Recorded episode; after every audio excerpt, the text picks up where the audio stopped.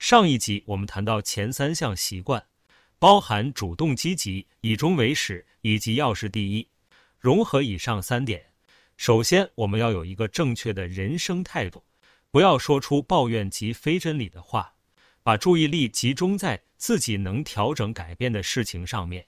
接着设定一个明确以上帝为中心的人生目标，为这个人生目标制定自己的原则。并将所要做的事列出来，再为这些事情设定优先次序，从最重要的事情做起。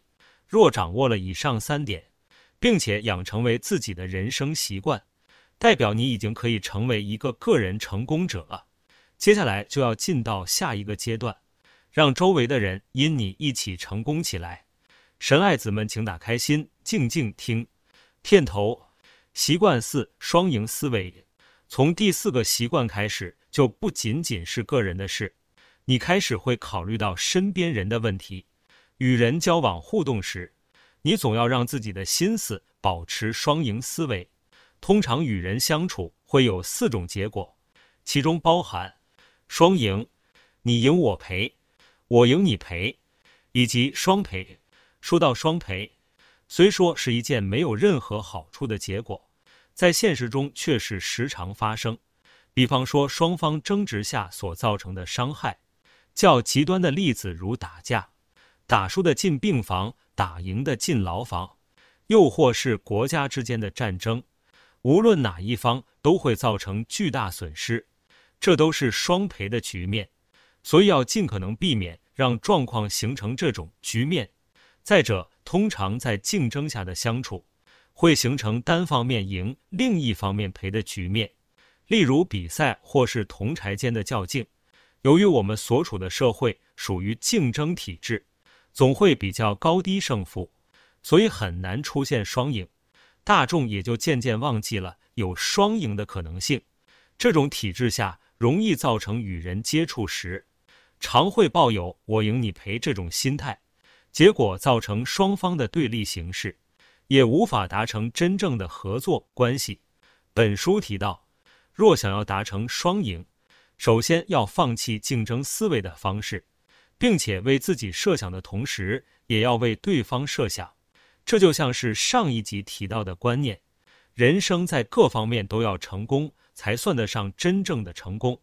不能牺牲某一项来换取其他项目的成功，比如牺牲家庭换取事业。或是牺牲健康换取娱乐，这都不算成功。而双赢思维也建立在这个概念之上，不能以牺牲他人的利益作为自己成功的代价。一项好的相互合作关系，要所有人都要获益。若有一方吃亏，就不是好的关系。情侣间的恋爱与婚姻，朋友间的相处与协助也是一样。若处于只有单方面受益的关系，不能算是成功的社会关系。圣经上说，个人不要单顾自己的事，也要顾别人的事。你们当以基督耶稣的心为心。经文当中“心存谦卑”的意思，不仅仅是对人在态度上的温和与谦让，更是按神的心意行事，而不是按自己的意思。谦卑更是一种顺从神引导的表现。因而神说要以耶稣的心为心。主耶稣做了完美的榜样，他为人舍弃了自己的权利和荣耀，甘愿成为仆人，为了使人得益处，甚至舍命上十字架，于是人的灵魂得救，而天上恢复了权柄。这便是上帝最完美的双赢智慧。学习顾念别人，如同主顾念我们一样。当你这么做，神会在暗中观察，并且必然报答。圣经上说，上帝会用报答的方式回应你，因为一方面你是为了爱他的缘故而做出的表达，这会令神感动；另一方面，当你去顾念了别人，等同神所爱的孩子受到了重视与照顾。第三方面，你这么做不仅荣耀了神，同时也能领受神亲自对你的回应。这种属神的思维，更是缔造上帝自己以及他人的三赢局面。有了这样的思维观念之后，就来到第五个习惯。习惯五：知彼解己。这句话意思就是，你要彻底的了解对方，同时要让对方彻底了解你。以往在和别人交往时，大部分人通常都是以自己的角度去理解对方，所以很难全面了解对方真正用意，甚至还有可能是完全弄错了对方的意思。本书在此特别提出了三千万，千万不要站在自己的角度去衡量对方的看法，千万不要任意评论对方的问题，千万不要立刻给出自己的建议，因为双赢是要建立在信任之上。而双方的信任需要长时间积累及磨合，才能逐渐建立起来。因此，立刻给对方提出建议，或是按自己的想法去理解对方，这么做对于双方的信任，事实上是有害的。这就好比患者去看医生，医生在还没完全理解患者的病症、没做检查的情况下，就直接断定并开处方药。同样会造成患者的疑虑及担忧。耶稣说：“你们不要论断人，免得你们被论断。因为你们怎样论断人，也必怎样被论断。你们用什么量器量给人，也必用什么量器量给你们。”这经文提醒神爱子们，不要随意评断别人的优缺点，也不要用自己的砝码去衡量对方，不要随意向对方给出自认为善意的建议。以避免造成曲解对方的失礼，甚至成为对方疏远的理由。因此，要想获得对方的信任，就必须花时间去倾听对方说话，并设身处地的去理解对方的处境。接着，最重要的部分就是用你的语言说出对方的感受，这可以让你与对方产生共情。作者强调，建立信任并不是通过逻辑来打动对方。而是通过共情。圣经上说：“与喜乐的人要同乐，与哀哭的人要同哭。”这便是学习与他人共情的方式。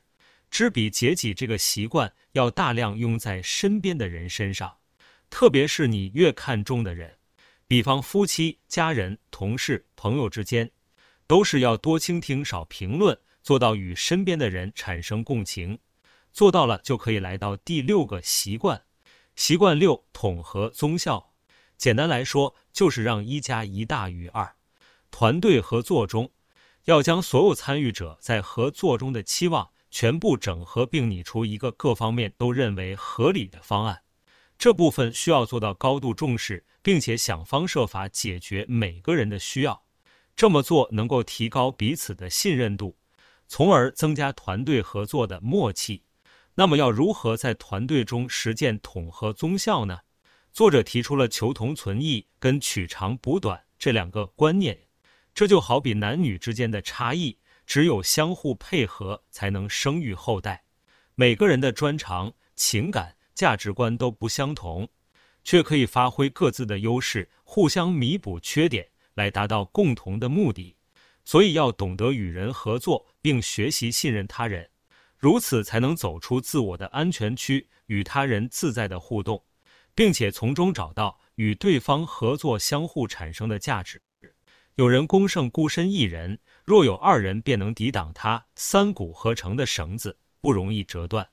圣经在传道书中说到团队合作的优势及重要，而在新约中教导神爱子们，凡事不可结党，不可贪图虚浮的荣耀，只要存心谦卑。个人看别人比自己强，又说，正如我们一个身子上有好些肢体，肢体也不都是一样的用处。我们这许多人在基督里成为一身，互相联络做肢体，也是如此。这两节经文可以明白天父的心意。建立团队不是用来争竞，也不是用来结党。团队合作是要团结一心，来完成共同的目标。因此，不仅要顾及伙伴的需要，还要学习看别人比自己强，并且互作肢体，相互配合。因为每个成员都该有在团队中最合适自己的位置。当一个团队的成员能彼此信任、相互肯定时，发挥出来的团队效果是倍数的增长，达到一加一大于二的果效。因此，平时可以练习观察他人的优点。适时地表达信任对方的专长，像这样微小的举动，能够开启你与大家集体成功的大门，与他人共同获取双赢机会。当你获取个人与集体上成功之后，就要来到最后一个习惯，习惯七不断更新。作者提到，要持续性的反复成功，就要让自己在四个层面上不断更新，包含身体、精神、知识和社会关系。第一个层面，身体的更新。就是人要维持健康及强健的体魄，节制的饮食、规律的作息、适度的运动、健康的舒压管道，都是积极培养出良好的生活模式。第二个层面，精神的更新，要看重心灵的清净与释放，可以透过与神连结、亲近大自然，这些都是很好的精神治愈的方式。第三个层面，知识的更新。通过不断的学习新知或精进某项技能，让自己尝试新的突破。第四个层面，社会关系的更新，多与外界交流，多交朋友，去涉猎更多领域，让自己能自在的与人互动来往。在这四个层面不断的更新自我，可以使你对待人生保持热情与积极性，持续在生命各阶段去享受新的成功。圣经提到，不要效法这个世界，只要心意更新而变化，叫你们查验何为神的善良、纯全、可喜悦的旨意。经文提到的心意更新是一种更深层的意义。神爱子要不断地脱去世界的价值观，并持续更新属天的心思意念，好使我们进到上帝美善的旨意中，培养以上七种习惯，并且带入属天的真理。便可使上帝介入我们生活中的每个层面及领域当中，让神爱子们能享受基督胜了又胜的得胜生命。接下来，我们一起做个祷告：亲爱的天父，感谢你赐予我们生命和意志，通过今天学习到的七个习惯，让我们与主更亲近，在世上享受神所赐下的全备丰盛。借着今天这个祷告，将这七个习惯带到主的面前，求主赐我能力和智慧去实践他们。求神帮助我拥有一颗积极主动的心，不再说出抱怨及丧气的话，单单相信神的恩典，使我克服一切困难。求主引导我明确的人生目标。使我成就以神为中心的人生，在凡事都以基督的心为心，并在小事上忠心，看重上帝心意为最重要的事，追求和神心意的生命，用生活来实践神国度。求主赐我谦卑的心，让我能有效地与他人合作和沟通，建立和谐的关系。时刻提醒我尊重他人的价值和差异，并以基督的爱去与人相处。学习多倾听，少评断，与他人产生共情，时常看见别人的优点，并且适时地肯定对方的专长，让团队因彼此信任与相互理解来实现大于二的双赢模式。求神帮助我热爱生命，通过持续学习和成长来精进自己，并求神每天更新我的心思意念，使我有足够能力坚守真理和信仰，使我人生各阶段及领域都能享受从你而来的成功及丰盛，一生拥有基督得胜的生命。感谢父神垂听孩子的祷告，你是配的一切颂赞与荣耀。奉耶稣基督之名祷告，阿门。好了，今天的听读，若有使你跟神的关系更靠近，邀请你订阅及分享 Shalom 听本书，也欢迎加入 Shalom 读经列车，每日在线上一起读圣经。连结放在影片说明栏位。神儿女们，下期见，Shalom。